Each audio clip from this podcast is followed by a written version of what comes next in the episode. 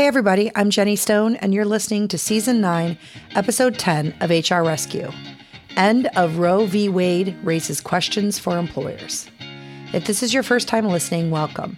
The HR Rescue podcast provides business owners, new HR professionals, and HR department of one with solutions and guidance on some of the most common HR issues. You can find us at hr rescue.com. Come back often and feel free to add the podcast to your favorite RSS feed or iTunes. Now, let's get into today's episode. In the wake of the Supreme Court's decision in Dobbs versus Jackson Women's Health Organization, which held that the Constitution does not protect a right to abortion, employers face challenges in areas ranging from benefit plans to social media to off duty conduct policies and more. Generally, employers have a broad discretion regarding whether to provide abortion related care under their benefit offerings, though they are not required to do so in most states. However, questions may arise for employers that wish to provide abortion related benefits for employees in states that restrict or ban abortion. Some state laws restricting abortion include provisions prohibiting a person from aiding and abetting an abortion, which may be interpreted to apply to employers that elect to provide leave or pay travel costs for employees who must journey to another state to obtain an abortion.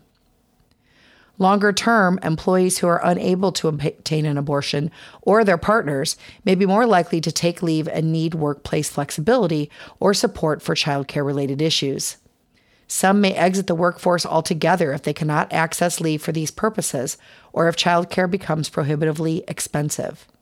In addition, it remains to be seen whether states will amend their insurance laws to either prohibit or require abortion coverage within employer based health insurance plans.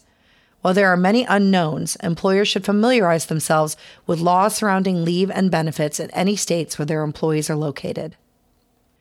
Although states now have virtually unfettered latitude to restrict or ban abortion, the Pregnancy Discrimination Act, PDA, of 1978, an amendment to Title VII of the Civil Rights Act of 1964, still prohibits employers with 15 or more employees from discriminating on the basis of pregnancy, childbirth, or related medical conditions. Abortion falls within the scope of the PDA as a related medical condition. Accordingly, employers covered under Title VII may not discriminate against an employee for considering, seeking, or obtaining an abortion, or choosing not to have an abortion, or treat employees with post abortion medical complications differently from other employees with comparable medical issues. In addition, some states, including Delaware and Hawaii, have specific protections for reproductive health decisions under their anti discrimination laws. Because abortion is a highly charged issue that implicates many people's fundamental beliefs, including religious beliefs, employers must exercise care to prevent harassment of employees who fall on either side of the debate. Harassment of employees for an abortion related position that Im- implicates a sincerely held religious belief may violate Title VII if it's sufficiently severe or pervasive to create a hostile work environment. Similarly, harassment of an employee on the basis of abortion related decisions may violate the PDA. Even if discussion of abortion in the workplace does not rise to the level of harassment, it is in an employer's best interest to proactively communicate with employees about the importance of civility and respect in the workplace. Although employers can generally require that employees limit communications to work related matters when using company software or internal communication channels, some political discussions are protected by labor laws. The National Labor Relations Act, NLRA, requires employers to allow protected concerted activity, which could include discussion of topics related to the terms and conditions of employment, such as group insurance coverage for abortion or related travel expenses. Employers may also want to review their policies regarding social media and off duty conduct to ensure that employees are aware of any expectations about clarifying that their views are their own and do not necessarily represent the organization's position. State off duty conduct laws and the NLRA might also protect employees engaged in the legal activity of posting comments related to reproductive rights on social media. Many issues are likely to emerge surrounding the implications for employee privacy.